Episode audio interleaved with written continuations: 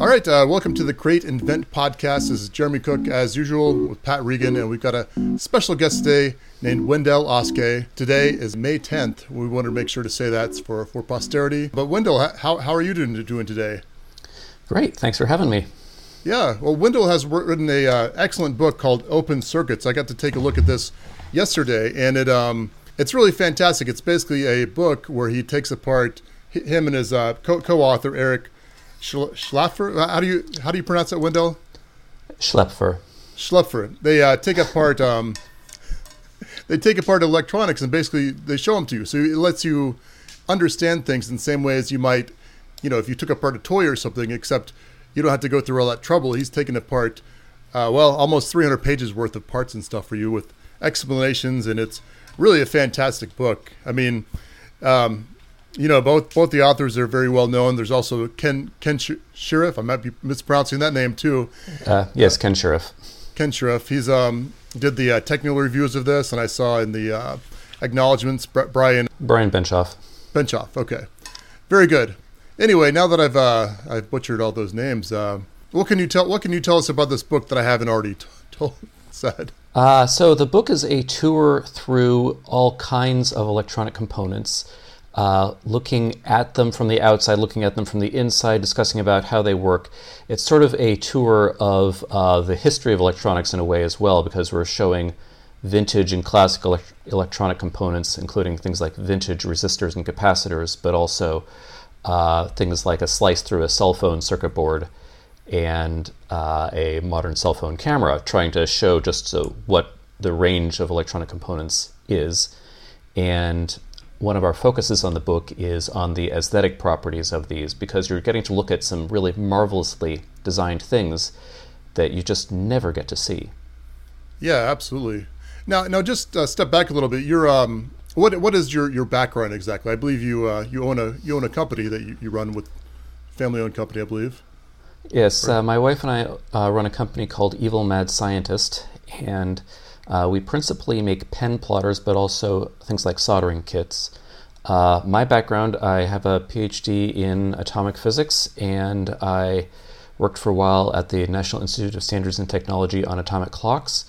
Uh, and after that, I went to work for a company for some years building scientific instruments, and now I build instruments on my own. It's nice to know that the person who wrote this book is really, you know, you're really into electronics. You're a you're very um, you're the perfect person to write this book. I guess is what I what I'm trying to. Yeah, I'm definitely here. under. I'm feeling underqualified now. All of a sudden. What's What's funny is uh, Eric is a electronic engineer uh, and has uh, such vastly higher skill than me at almost all of these electronic components. Which uh, you know I know a lot, but he knows so much more that I feel like I'm in your shoes there by res- by respect that. Uh, um, uh, he has designed chips, and uh, um, you know I have used them. So it's really a different world. But uh, I think he and I have very complementary skills that worked very well to um, both uh, find some components that were very interesting to talk about and to talk about them from different perspectives. One of the big challenges in writing a book like this is that you, sh- you have so many different audience members. You have people who don't know anything about electronics and have want to see this photography book and you also have experts, the people that did design those components. And you want either one of those groups to be able to pick up this book, look at that, say, hey, that's really cool, read the explanation, and nod just a little bit and say, yeah, okay, I get it, or yeah, that's basically correct. And right. so it's a really hard challenge. Well, yeah, I guess that's one thing. You know, looking at this book, you know, I uh, my background is uh, manufacturing automation. I guess is the best way to put it. And I just look at this and the way you've you've described all this, you really go into, I wouldn't say you go into depth on that much on the process and how they're made, but you do go into how it's made for, you know, I don't know, 300 something, hundreds of components. I'll just put it that way. So it's, how, how were you able to get, how you were you able to get all of this info? This must have taken you a, a massive amount of t- time. Uh, yeah, it was a very uh, very long process. We sort of had an interruption in production because we sort of sh- shut down work on the book for a year because of COVID and various uh, uh, interruptions in life that happened because of it. Um, but you know, we sort of spent essentially a year doing photography and less than that doing the writing on it. Uh, we wrote a little brief blurb about each thing, and we had an excellent editor from uh, No Starch Press who uh, worked with us through the uh, process and made us explain everything. he kept saying, I don't understand what that word means, and I don't understand this. Uh, explain it better. And so we just had to keep going at it and hammering at it.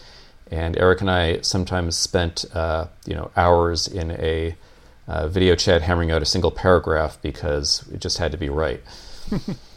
well, yeah, that's an interesting thing you bring up because I was, you know, going through this book, and admittedly, I didn't read the whole thing. It's it's about 300 pages, and you know, it, I think it'd be a great um, encyclopedia type reference. But I came came to a word, and it was cermet, and I was like, well, I think that's a typo, but fortunately, I looked in the back, and there was a glossary, and it explains exactly what that is. So was that your editor's idea to put the glossary in there? Because I think that was I think that's a fantastic, fantastic little touch. Uh, yes, it was our editor's idea, and it took us a little bit beyond our in- intended and contractual page count to put it in, but it seemed like a uh, a good idea. Um, it was the very last thing we added to the book. okay, well, well, it's appreciated. I, I, mean, you know, myself, I don't have the same knowledge as, as the two of you, but I feel like I'm perhaps more competent than an average. Certainly more competent than the competent than the average person, but you know, just just the amount of terms and stuff that get thrown out there, it's very nice. It's a, a fantastic reference, I think. Just the the book and the glossary in general, I think that's, I think that's great. It's really a great challenge to try and address that wide audience that I referred to, and uh, jargon terms are one of the hardest parts because we use jargon for so many reasons, including precision of what we're describing that you know we don't mean a ceramic, we don't mean a metal, we mean a cermet, a composite of the two. And um, you know sometimes you just have to use the special word that means the special thing. yeah, yeah, that's something. You know, I do. Um, I write about technical issues kind of before my, you know, most of my living these days, and it's it's interesting having to try to, you know, sometimes you're like, okay, that that's that word. I need to go ahead and define that, you know, because I like I like to do that but sometimes it's it's even hard to even find what um, like HDMI means. I think it's what something definition media inter. Anyway, even stuff like that, even stuff that's common, in the other terms, they've literally transcended acronym status, and they're just now. I can't think of a good, a good example, but there's some terms that, like, well, it used to stand for this, but now that this company owns it, it just stands for the word itself. There are quite a few of those. Uh, we actually had to do quite a bit of research uh, to really explain how some of the things work. And there are questions that we, uh, you know, initially thought there, that one thing was the explanation for it, but it turned out to be completely different. Uh, an example was the question: Why is there silica in the uh, epoxy of a IC? So if you have a uh, integrated circuit in its dip package, it has all these legs. It has this black plastic package. The black plastic plastic package if you etch away the plastic, what you're left with is a lot of sand in there, essentially fine refined silica that uh, is in there. And uh, what I had been told many years ago was that that was in there for the thermal properties to uh, make it better thermally conductive.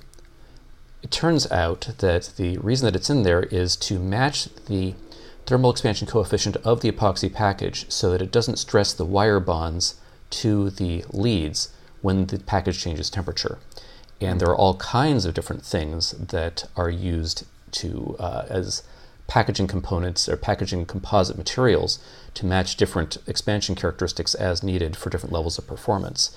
And this is a whole world of things you know I didn't know anything about, but we had to had to look that up and learn the truth and really understand it and be able to write a very short explanation of it.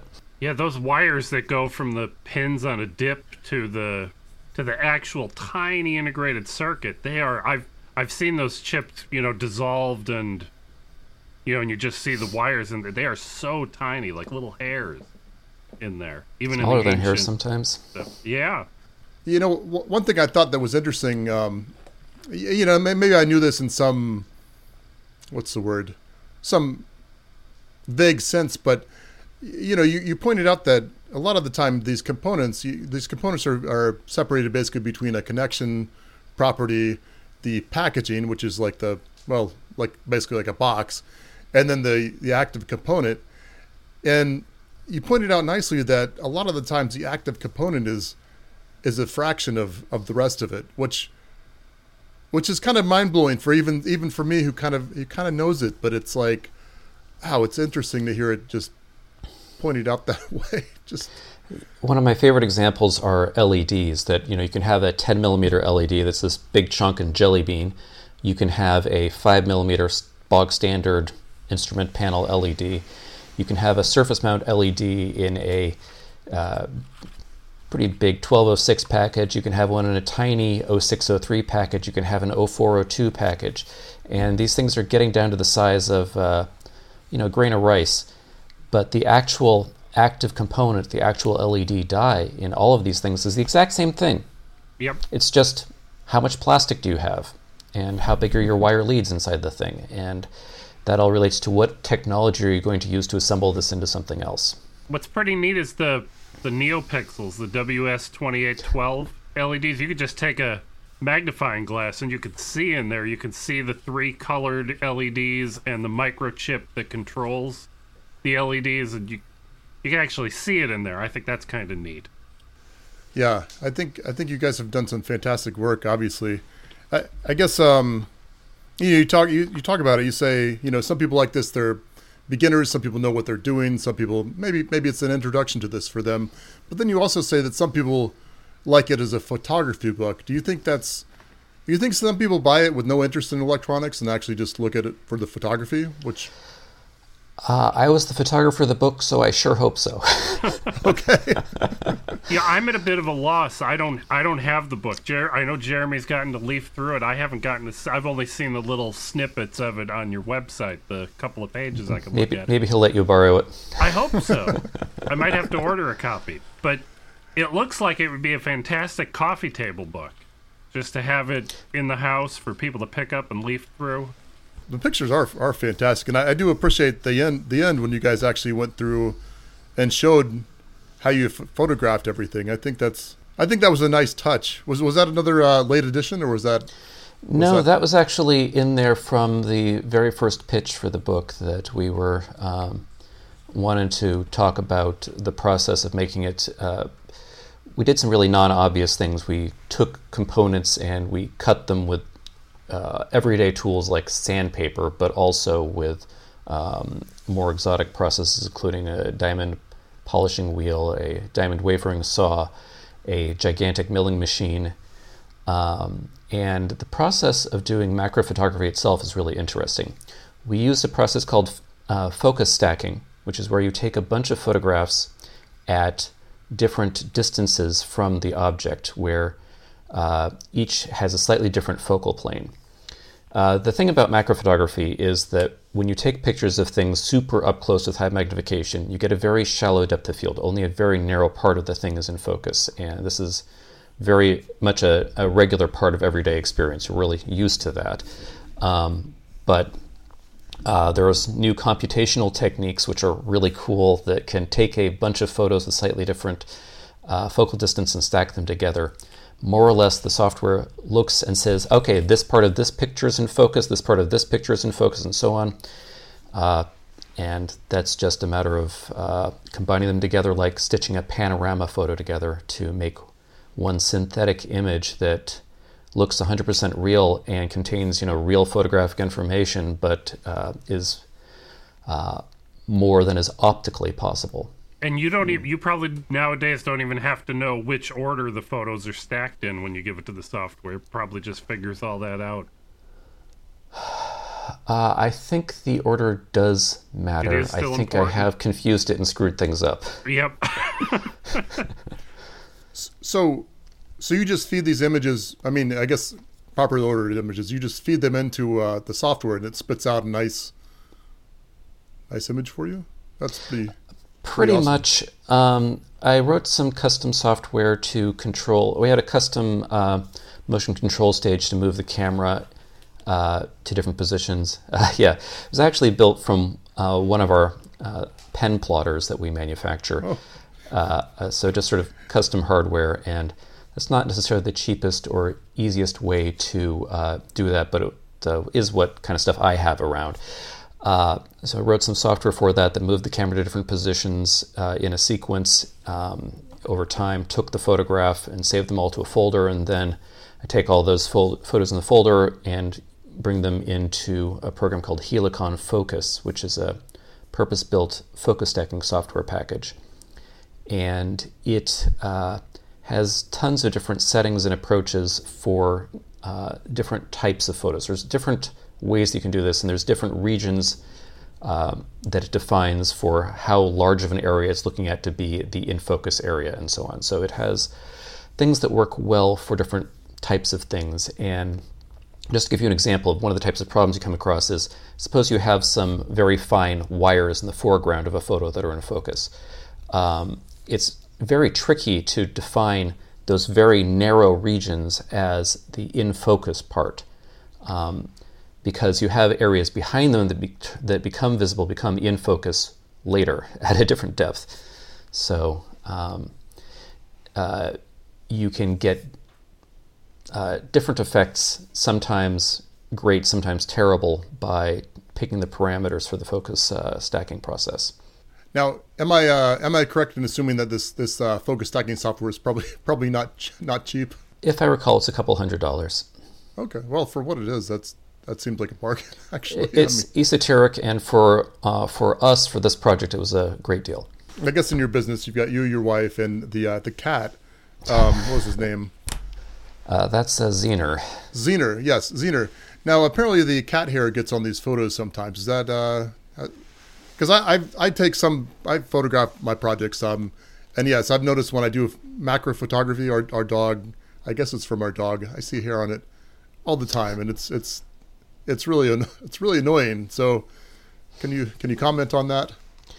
Uh, it we didn't let the cat in the photography room uh, during the project, but okay. uh, nonetheless, there were objects moved through the parts of the shop where the cat goes, and uh, uh, it's often the case that you don't see a hair on a circuit board until after you've gone through all the photography and the focus stacking, and oh. you're at the super macro uh, is just so much time cleaning parts, and you can get things that are visually clean, but they're not microscope clean.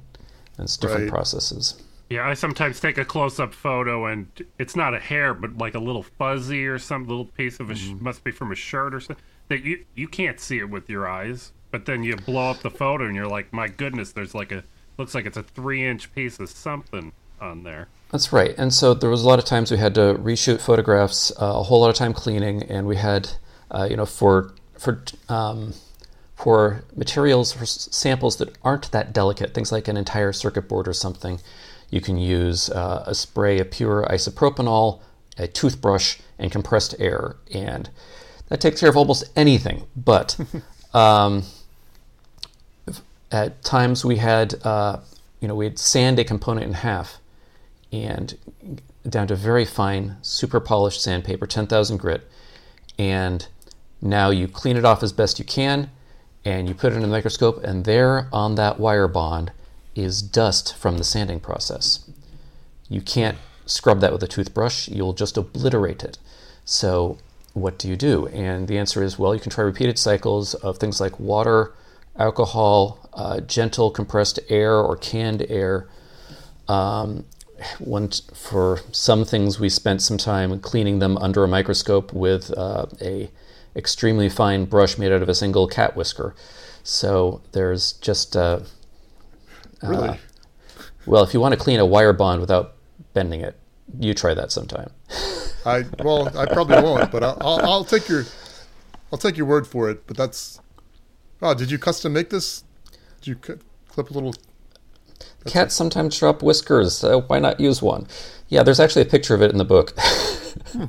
That's awesome. Yeah, that is, that is uh, awesome. So, uh, and even so, even after uh, cleaning, there's still always some dust in photos. So every photo had a little bit of retouching. Um, and primarily that was uh, spending time in Adobe Lightroom with the spot removal tool, removing individual spots. Uh, it's a fine line. We there's a for the most part, you don't want to use the heavy-handed retouching tools because you want stuff to look like what it looks like. But um, you know, we just sort of made a decision that we're going to do uh, spot removal as best we can to preserve the what your visual appearance of the actual object is. For some things, that meant leaving dust that was there preserved in 50-year-old varnish in place, and for other things, that meant um, you know get rid of a whole lot of dust that was on this IC sensor that uh, showed up during the um, cutting process.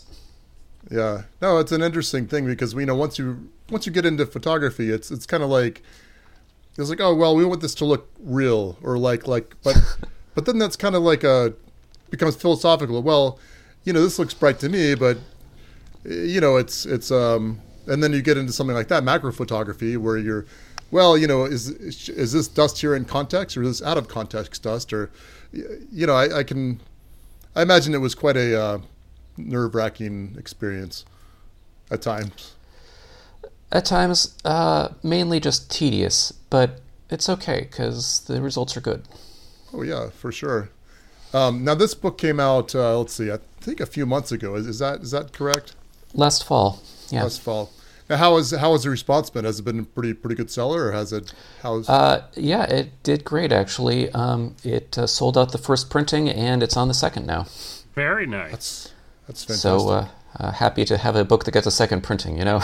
yeah. How have the Kindle sales been? Because I I personally think that I'd much rather have the book for this, but you know. Uh, surprisingly good sales of the ebooks, um, but I really I really think this deserves uh, the full color and at least the full color uh, PDF or ebook version, if not the uh, printed. Um, our uh, No Starch Press did a phenomenal job. They really spent the money to get the printing to look great, and I'm so happy with that. Yeah, it looks looks fantastic. And I, you know, I'm uh, if you're watching this on YouTube, it's uh, it's nice and nice and orange, which I appreciate. And um, I'm sad that my good camera wasn't working today because I've can't really show this up in the same way that I. Well, you could take a nice photo, Jeremy, and paste it right into the video. Yeah, and actually, I guess I guess I should mention I'm going to do a review of this for embedded at embedded computing, so you can. I'll definitely have a photo or two of that on there. And if you're unsatisfied with the uh, the pictures, that's a good place to, to check it out too, or or on Amazon, I guess, or at um, evil is it evilmadscientistlaboratories.com is that right uh, it's evilmadscientist.com um, okay. our store is uh, shop.evilmadscientist.com and the website for the book is opencircuitsbook.com and so the website for the book does have pictures of the book cover, but also uh, a large number of photos from the book, as well as a large number of outtake photos, things that just didn't make it into the book. Yeah, and I guess I was looking on, on your website. I don't know about. I guess I guess it's on the. Uh, let's see, the Open Circuits. Sorry, OpenCircuitsBook.com. Correct? Am I? Yes. Okay. On that site, I guess I'm assuming you can get a signed copy there too, if, if you if you so desire. Is that? Yeah, that's correct. How did you get the idea for this book? Uh, so Eric and I have been collaborating on projects for uh, I think more than ten years now. Uh, we uh, have made some soldering kits together, and the most famous of these is the Three Fives kit, which is a discrete circuit 555 timer kit, which is a soldering kit to build your own 555 timer. And we have uh, uh, through hole and uh, surface mount versions of the kit, which are sort of scale models of the uh, through hole and surface mount versions of 555. Uh, we also make a 741 op amp soldering kit in the same way, both in surface mount and uh, through hole versions. That's awesome. We also have another collaboration ongoing, which is a discrete 6502 processor called the Monster 6502. And you can read about that at monster6502.com. Uh, 6502, I should say.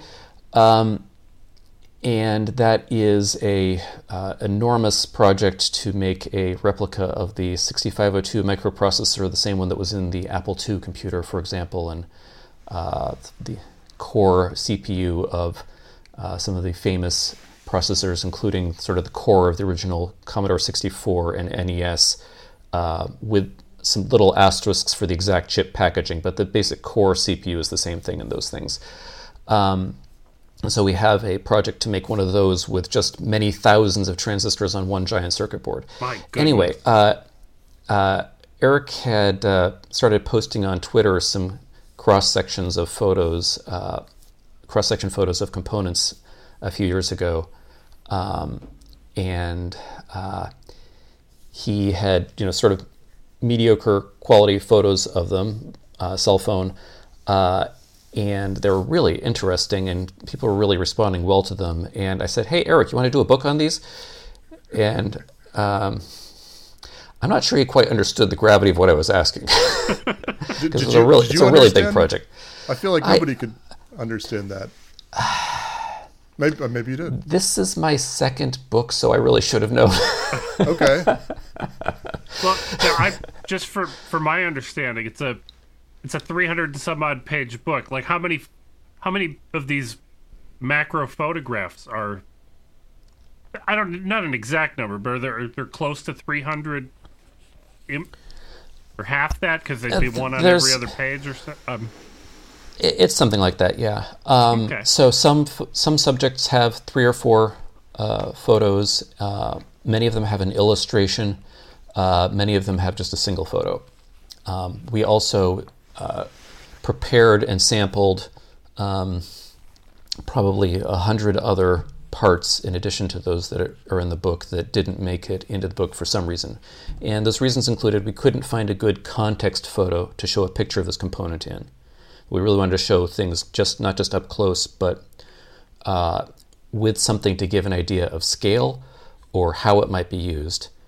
Um, some of them we are ones that we tried and tried again uh, cutting into, but we couldn't get a good enough cut that looked really clean inside, that uh, really looked great.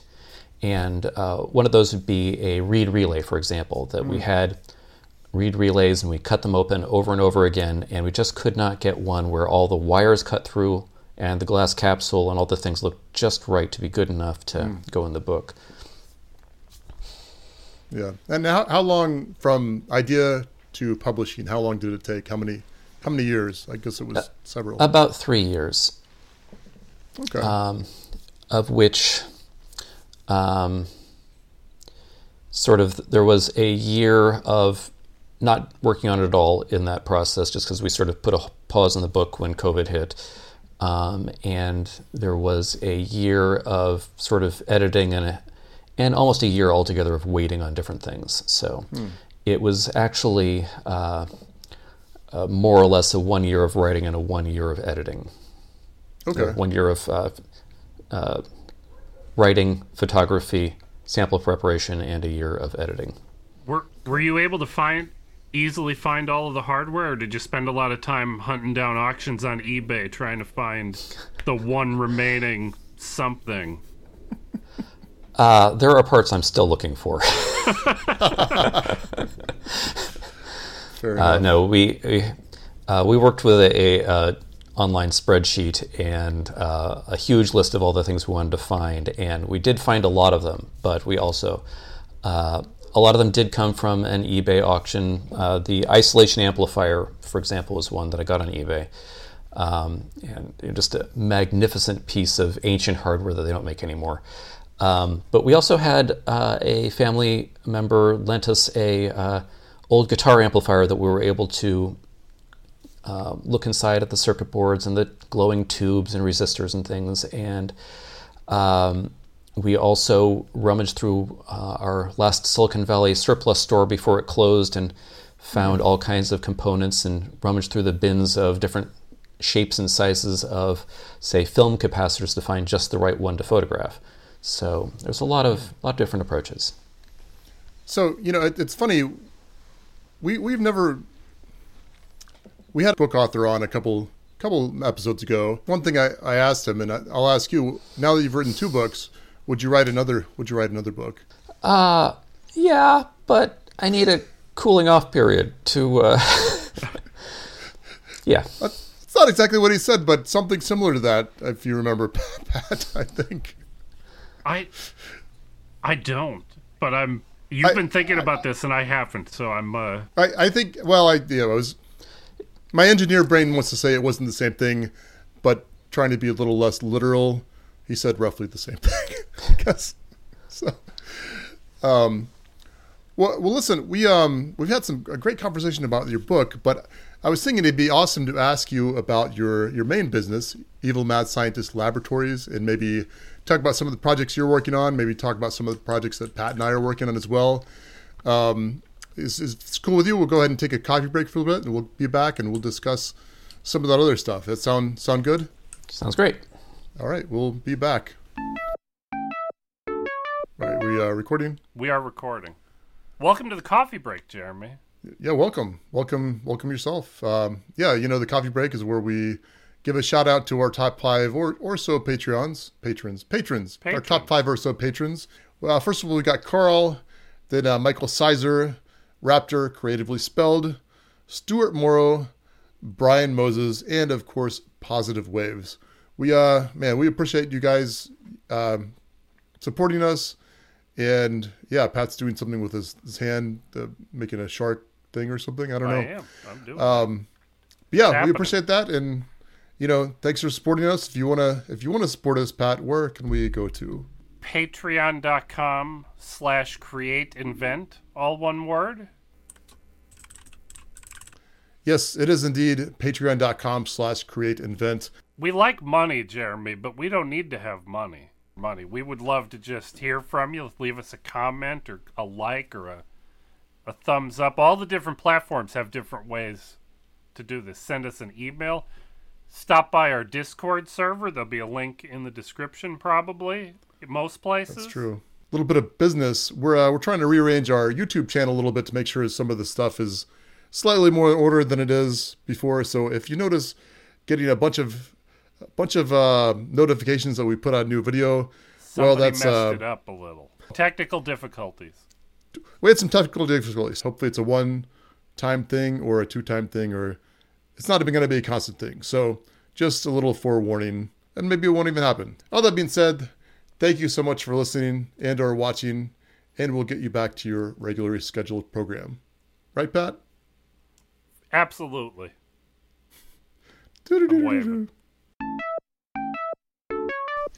I didn't. I didn't have any coffee today, Jeremy. I only had one. I broke my my coffee grinder broke this morning. I, I had some actual cold coffee, and Pat had some water, and Windell, you, you had nothing, and that's fine. We're uh, we appreciate. Or Windell about his Monster 6502. It is beautiful, Jeremy. I've been looking at pictures during the whole coffee break. Well, what what is this exactly? So this is another collaboration with Eric, and Eric did all of the circuit board design and layout on this. He is a very gifted uh, uh, electronic engineer, and um, this is a working model of an entire CPU microprocessor that uh, is based entirely out of individual transistors soldered to one giant circuit board, and there are a lot of transistors on the circuit board. And this circuit board looks like it's about as big as the motherboard in an Apple IIe. Maybe not exactly, that's, but it's uh, it's in the ballpark. It's in the ballpark, yes. So it's about 7,000 times actual size, and it runs at 120th of the original speed. And uh, the, the first question that most people ask is Is that because all the parts are so far apart? Is that because it's so big, propagation delays, and so on? The answer is not really no. The original ran at a megahertz, and it's perfectly possible to make a circuit board this big that where everything runs at a megahertz. Uh, or faster. But uh, um, the difference is that this is made with uh, um, essentially discrete transistors. And discrete transistors are much bigger than the microscopic transistors that were on the original 6502 die, and they have a much larger capacitance. So we are essentially working with a, uh, a bunch of power transistors and trying to use them as though they were the microscopic devices inside of an original uh, IC. Uh, they do not work as fast. They are bigger. There's more charge to charge up the gate. This is like the difference between my light switch back here and the big Frankenstein uh, uh, blade switch. What do you? I, Win- windshield know, wipers? Is that what you're, knife what's that what switch. you're doing? knife switch. Yeah, that, it's like the. I, I actually have a of. giant knife switch at our shop. You know, with mad, evil mad scientists, we have to have some Oh. stuff, right? I have a giant knife switch on the wall. Uh, it's not wired up to anything. It's just it's got all this exposed wiring. It would be far too dangerous. Uh, it's a t- terrible electronic analogy, but it's a perfect mechanical analogy to how long it takes to move that switch. Yes. It's there's LEDs all over this thing, or do the LEDs correspond to. Yeah, our model has hundreds more LEDs than the original IC did. Yeah, it had none. Zero. Exactly. It's terrible. So we put an LED on every uh, latch bit, essentially every place where on the chip there's a one or a zero stored at that moment to indicate what its state is. And uh, there's also LEDs that indicate when one of the uh, uh, lines of the decode ROM is triggered. So if you look at this and you start digging into it, you'll start to learn a lot about how chips work and uh, there's a data path, there's a sort of eight repeating structures at the bottom half of the board that go all the way across where the things happen to the eight bits on your bus. Uh, and you can see that there's eight repeating structures in the uh, arithmetic logic unit, the ALU, that uh, there's um, repeating structures in the registers that uh, store the different bits. When you're there's a program counter that when you're stepping through slowly, you can see doing a ripple count going 1, uh, 1, 0, 1, 1, 1, 0, 0, and so on. There's, a, there's the place where the actual instruction being uh, used is stored um, and uh, decoded. There's uh, different clock phases, so an instruction can take one, two, or more uh, cycles to execute, and there's a little counter for that. There's a pre-decode that, that picks off the instruction and determines how many clock cycles it will take. And then there's a thing that looks at the instruction and actually decodes a numeric instruction into what does that actually do. And that's done with a giant lookup table, basically, which is a set of transistors in a grid at the top of the board. And then, depending on what's decoded between what the instruction is and what the clock phase is, that triggers different logic lines that go into a gigantic mess of logic that controls a set of register bits, internal register bits, that determine the state of the machine and say what it actually does to the data on the next clock cycle. So it's sort of a, a huge set of things that you can look at and learn in great detail about and even probe with a scope at specific places if you'd like to. So, so is this? Am I correct in? This is the first time I've really seen this, but am I correct in looking at this and saying basically it's like a it's like a, a chip, but it's expanded out and basically with lights on it so you can tell what's going. So it it takes this this literal black box and expands it out to something that you can literally see what the computer is doing. Is that on a on a bit by bit level? Is that is that a is that a fair assessment? Absolutely. What's going yeah. on? We'd sometimes is, call these uh, disintegrated circuits. Dis- that's awesome. That really is awesome. I and probably a lot of other people have an itch to buy this. What uh, can can we buy one, or is that coming up, or how's that going? Uh, that is a question we've been trying to answer since uh, 2016, and okay. the answer is uh, uh, coming around to a yes again. Um, so, awesome. as you may have heard, there was sort of a global catastrophe of semiconductor availability a couple years ago. Yeah, it took uh, some of my the, parts that we were designing from like two dollars for a board up to like $15, 18 dollars for a board. With totally, it threw off all our dynamics. It was it was horrible. I've got an idea uh, how you could put this out right now. You could you could base it on a Raspberry Pi, since those are. uh, you know, you could just you can just go to uh, visual6502.org, and they have on that website a uh, working Java or JavaScript simulation, I don't remember which, uh, simulation of the um, uh, 6502, and you don't even need any hardware. It's well, that, yeah, that's. I kind of want to hold it in my hands. So one one of the things about the 6502 is that it is just a microprocessor. It is not a computer. Uh, a microprocessor does not do anything unless it's unless it's in a computer motherboard, so to speak. So you need to have things like RAM, ROM, um, in order for it to be useful. So you also need a clock. And in order to be useful, you also are going to need things like some sort of input method, some sort of output method. So that could be, you know, keyboard and monitor, for example, if you want to think about uh, Apple II kinds of things.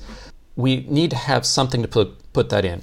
And our initial approach on the project uh, was using vintage components, essentially the same sorts of components you'd find in an Apple II-like computer for a keyboard, monitor, and so on. That turned out to not work very well because uh, because of the low clock speed. If you want to register a keyboard press, it takes longer than uh, than it might expect with regular software that works for regular human timescales. You have to hold the key um, down for a long time to get it to register. Well, it's 120th original speed, and if it can sense a key at your regular speed, you know, that's not a huge difference, but it's enough to be really annoying. The second approach was to use uh, a STM32 based computer, which essentially emulated all of those things I mentioned the RAM, ROM, clock, uh, keyboard, monitor, all in uh, virtual space in a 32 uh, bit ARM program. And that was great, it was coming along real good, and then suddenly those chips became unobtainable. Uh, so um, we've actually gone back to a very simple uh, uh, new approach, and what we're currently working on is a uh, new motherboard that uh, has a 555 timer uh, and a ROM chip, and that's about it, and a RAM chip. And so it's really super minimal. What we're doing for the first release of the Monster 6502 is it's going to be built into this frame, and you can see the pictures on the monster6502.com website. Uh, the frame uh, provides power input, and it has this little computer built into the back side. And so we have this, you know, square foot, give or take, sized uh, CPU, wow. and this index card, give or take, sized motherboard that it plugs into. Um, and well, that's kind so of sort of ironic. a funny ratio.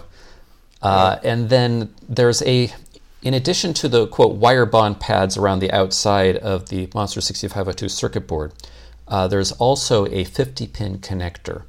So the original 6502 is a 40 pin DIP chip. Uh, the 50 pin connector has those 40 pins of the DIP plus an additional 10 pins for power and ground so it can feed the full 3 amps at 5 volts that the chip wants. Um, That's and then we have this little. A lot of that is driving the LEDs and yeah. all of these big power transistors.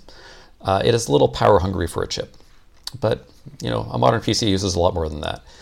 Yeah. Uh, so we have a little motherboard that plugs into the back of that, and that has a 40 pin ribbon cable connector, uh, DAL header on the backside that you can plug in a cable in that can go to a dip chip shaped plug into your circuit board that has a, plate, a socket for a 6502. Um, or you can um, you know change out what's on that ROM directly. I've been smiling the whole time. I, have noticed. I keep looking over at you guys, and then I see me, and I'm up here smiling because this is just delightful. This is fantastic. Going back to something we, I guess, talked about. What um, do you think you'll sell this? So your main business is easy, easy.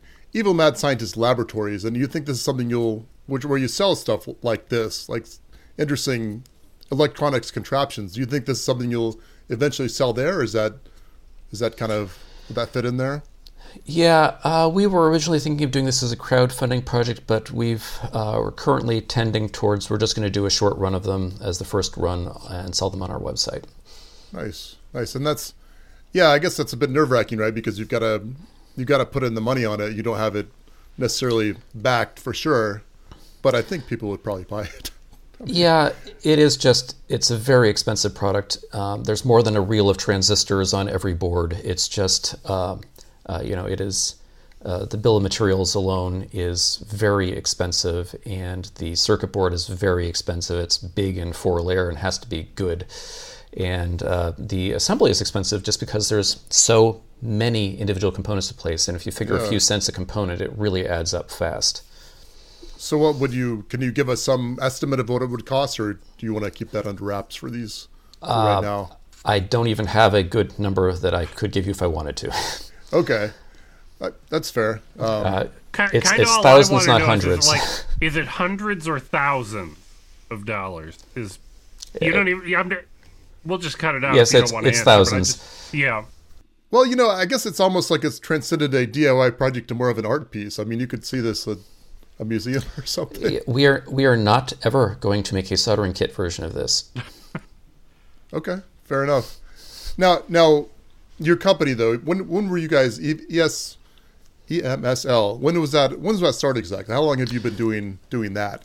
Uh, 2007, so uh, getting on 16 years now. Nice. Okay, and you guys have like an actual physical shop where you make stuff, and I don't. I assume you don't sell stuff out of the shop, but or maybe you do. We haven't really done any in person sales since COVID. Uh, we do have a small front showroom, but we don't have much of our stuff on display. Uh, we are almost entirely an online store. Uh, and yes, we have a physical shop where we do manufacturing. We have a milling machine. I have somebody running the milling machine today. We are making parts for our pen plotters. I have uh, staff assembling machines, putting LEDs in bags for our uh, kits, and building and testing robots. Fantastic. So you're a you're so so not just you and your wife. It's it's you have several employees, I assume. How, how big of a company are are you? Uh, we have uh, about 10 employees right now with a mix of full time and part time. Okay, nice. And you're in uh, Sunnyvale, California, right? That's right. And I think um, think of one of our Patreons. I think I think Carl wanted to know, is that where Buffy the Vampire Slayer took took place? That is Sunnydale, completely different. Okay, all right. I'll I'll, I'll have to. We're gonna have to yell at Carl for goofing that up. We've answered that. Um, so can you tell us That hard hitting question, Jeremy. Yeah. where where am I I going? have Where so am I even going with tabs this? open for this cool stuff that I've lost our, our notes. Um, the Monster 6502 that we are hoping to get to a release soon. Um, we are also working on uh, our AxiDraw pen plotters, which is our primary line of business. Uh, we make these machines that people use for uh, art and also for uh, doing handwriting like applications. Uh, a lot of the time, if you get what appears to be a handwritten envelope in the mail, that was written on one of our machines. Um, so Really? C- because because uh, somebody said they were working on the gutters on, on my neighbors, and it looked like it was handwritten, and now I'm I'm really disappointed that it was it was just on a uh, pen plotter or maybe a copier. maybe. no, I, I threw that in the trash. They, And uh, so we're working on the uh, uh, next generation version of those right now as our top priority project. Uh, just a moment here. I have a uh, sorry small felon trying to steal a pen from my desk. Uh oh. oh, is that um? I forgot the name. I want to say That- Shotki, that's not but senior. I'm right. actually I'm at home today with different cats. Oh, okay. Yeah, we gotta. I understand how that goes. I, I can do a cat cameo if you need it. Yeah, we'd love to see that. We'd love to see the cat. Although, Okay, just a sec. Setting down microphone. Oh, look at you. look at that. Hello, She Luna. gets to. Cats get to be. Hey, look. her- Camera's up here. There you go. yeah, they never know where the surprisingly cameras obedient are. I always Nice. had Yeah, Luna's a ni- nice looking. Uh, I guess dark gray, not quite black, but dark gray and, and white white kitty. tuxedo. Oh, and look at that. Look Kaylee. at the size of you. That doesn't that doesn't look like a cat. That looks like a. Is that a lynx or is that a cat? She's a Maine Coon cat, and she is genuinely twice the mass of the other cat. yeah. Well, are you sure that's not a? Are you sure that's not a dog? That's Or a small small wolf. Oh, she is beautiful. Look at that. Wow, that is great. Yeah, it's got some nice pointy ears. It looks like it really does look like something that. Well, looks like something you might see stalking around in your backyard, uh, hunting rabbits or something. Yeah, actually, I saw I saw a bobcat outside my window like quite a while ago, and I think it was smaller than the cat you have there. Which that's pretty cool. So, uh, so if we break into your house, we don't have to worry about the bar- guard dog. We have to worry about about the giant cat, I which I sounds doubt even more that. terrifying. I doubt that unless you smell like cat food, they're going to be interested. Oh, well, so don't don't break don't break into the house if you have just been feeding a bunch of cats and then. All right, I've gotten you way off topic from your uh, That's okay. podcast. No, notes. that's it's okay. It's um, you know, regular listeners will know this about about how it goes sometimes. the, the internet loves pets. I did want to mention, you know, I was I was thinking about it, and you were mentioning the, the giant, uh, uh, the monster six five zero two, and I should give a shout out to episode forty nine where we had uh, Zachary Hips at Bite Size, and he had the uh, gigantic Arduino, right? Yeah. Yeah, Zach has the big Arduino. I think he has a big pie, too. It's about, you know, three Yeah, feet by so. four feet or something. Yeah. So you know Functional. that's that's our I think he just has a, you know, the actual Ardu- there's an actual Arduino inside hidden somewhere, but all the pins are broken out. It's it's adorable. It's an interesting theme. I'm pretty sure we've had other guests that have had uh, gigantic versions of other things on. Um, I don't know. I, I, feel like I feel like maybe Matt Perks or Prodigy maybe did something similar to that, but I don't. I don't know. Um, well, uh, I guess uh, since we're since we're a little bit off topic from the electronics field, um, Pat, I feel like there was something uh, something you were wanting to ask me about. Oh, I do. I, I want to know. I, I saw that awesome short you had on YouTube yesterday with uh, your washing machine repair. What, oh, what oh, went wrong yeah. there? Yeah, so uh, so what went wrong? Which you know, I've got a um, I've got a you know a family of five. So if the washing machine breaks, um, it's a it's it's a problem, immediate problem. Yeah, pretty pretty much. So I um, I was like, oh, it's not working. Basically, the the water was not draining, and you know, so I had to basically drain all the water out. Took it out to the garage, and you know, I could tell something was not right. It was like a motor was stalling or something flipped it over, watch actually watched another YouTube video where the guy basically said, "Okay, this is what happens. You got to change the um, the drain impeller." So flipped it over, and honestly, taking it out of the garage into the garage and flipping it over was the hardest part of the project because I ordered a new new part from Amazon. There the next day, unbolted a few things, bolted it right on, and it was, you know, just just pretty much worked. Um, so that was good. The thing that uh, kind of terrified me though when I hooked it back up starts running, starts running, and I look at it, you know, a couple minutes later, it's not getting any of the clothes wet. So instead of draining it, now it's not getting any water in. And I was like, what is going on? And Pat, Pat Windell, Windell, do you think uh, you guys have any idea what might have been the problem? Well, I know what the problem was because I saw the video. So I okay. don't want to cheat. Well, what about you? You, you have any guesses what might have From been that description? Not at all.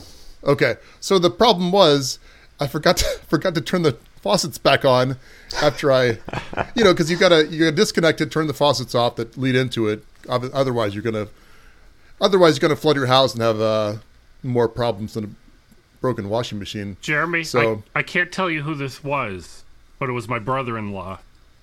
He bought okay. a brand new house. Nobody had ever lived in it before. This was 15 years ago.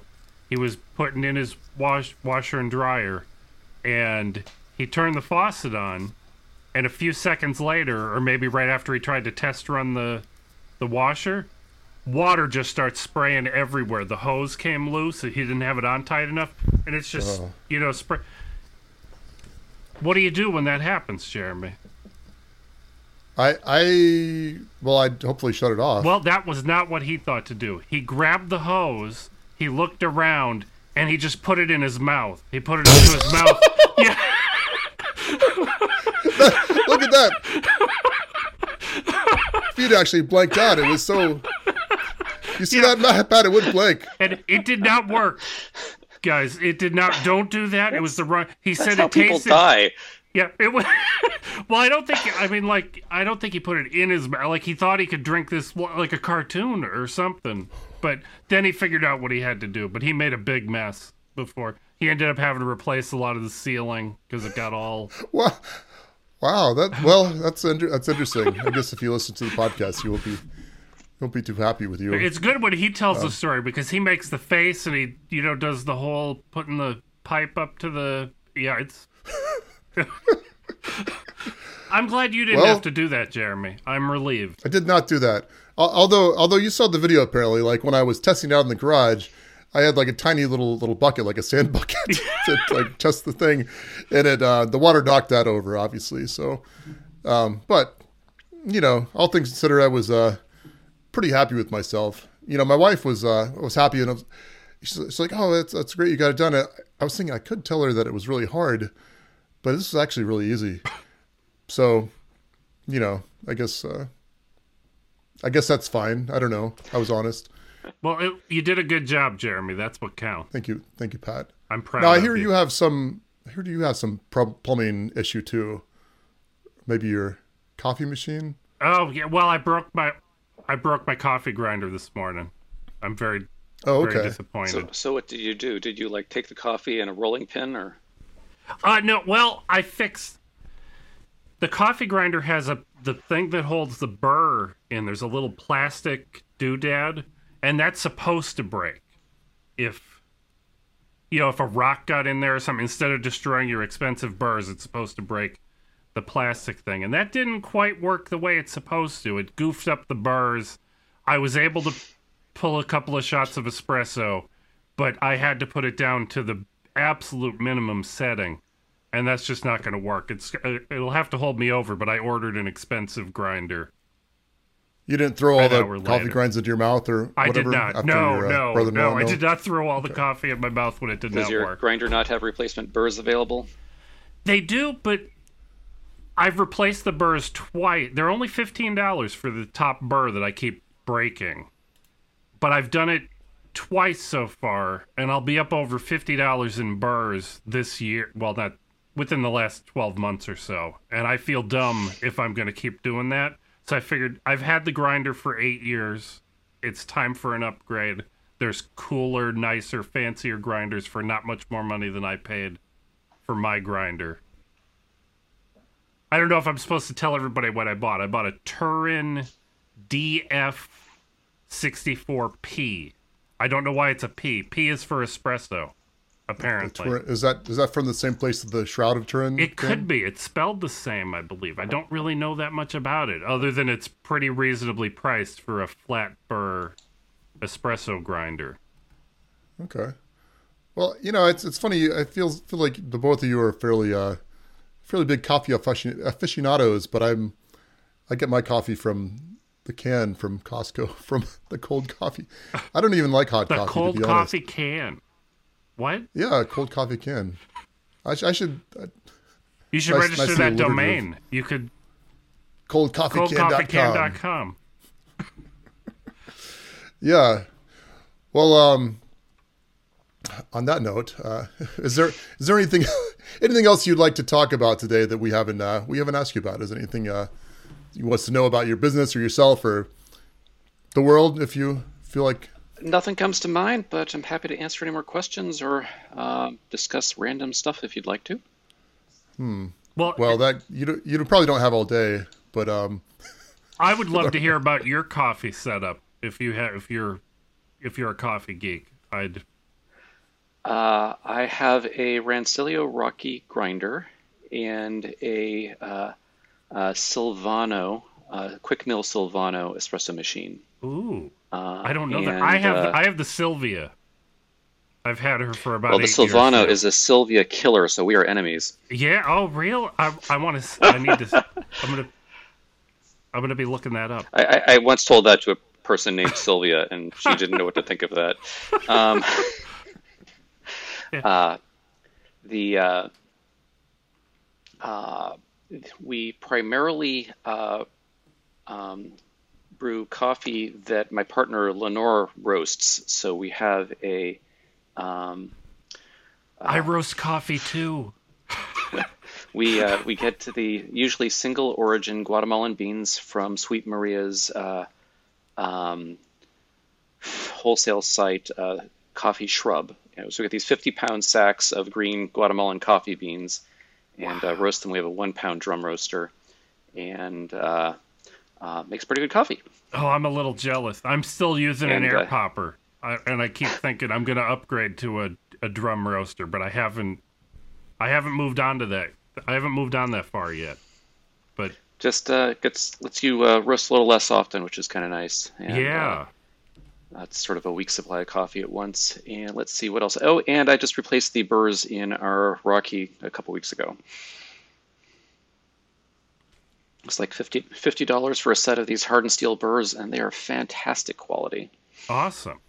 I almost the the Rocky was one of the grinders I was looking at when I bought my machine eight years ago. I, I ended up with the Baratza Preciso. I don't remember exactly why I chose the Preciso instead of the Rocky. It's been too long, but I'm I'm I'm excited. I yeah, we have people on the podcast all the time, and nobody else has an espresso machine, so I'm very excited. well, that's very nice. Yeah, this is this is a subject that I feel I'm almost entirely ignorant ignorant about, to be honest. But it's uh, which is fine. Yeah, That's- I'm a little jealous that you learn, order the 50 pound bags. I just order a two pound bag. I order like a dozen two pound bags at a time and just try new things constantly. Uh, it fun. keeps quite well as green beans. Yeah. Oh. Yeah, years instead of weeks. It's fantastic.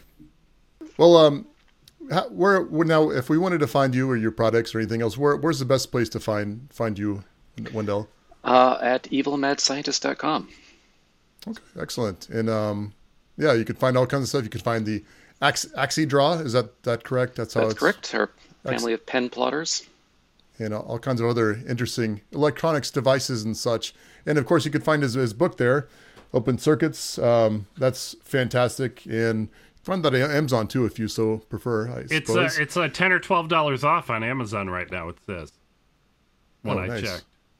If anybody's Yes. interested, yeah, and Or, uh, Pat, or you can order from uh, No Starch and uh, get the uh, No DRM ebook versions with it, which is a nice thing too. Oh, that, that's that's nice. Yeah, maybe uh, uh, maybe I got that. Maybe I ha- maybe I should have sent that to you if I have a copy. I'm not sure. Yeah, and you can find me uh, jeremyscook.com or I'm at Twitter at jeremyscook or YouTube at Jeremy Cook, where you could find uh, so see how I repaired my washing machine recently. That was a short video and a literal short, as as they like to call it these days. Pat, where can we where can we find you? Oh, you can pretty much find go to patshead.com and it'll have links to all my stuff there. Well, yeah, we we uh we enjoyed having you on so much, um, and uh, yeah, hope you have a great uh rest of your morning there, and I'll have uh Pat and I will both have a good afternoon, hopefully. All right. Well, it was a pleasure. Thank you so much for having me. Yeah, thanks thanks so much. So you don't have to hang up. You can just because we're hitting stop. You don't. You can. We're not trying to. But I'm gonna hit. I'm gonna hit yeah. the button. Oh, don't forget Oh. don't forget to wait till it uploads. That's we. We do. Well, he's at 99%. He's doing a good job, Jeremy.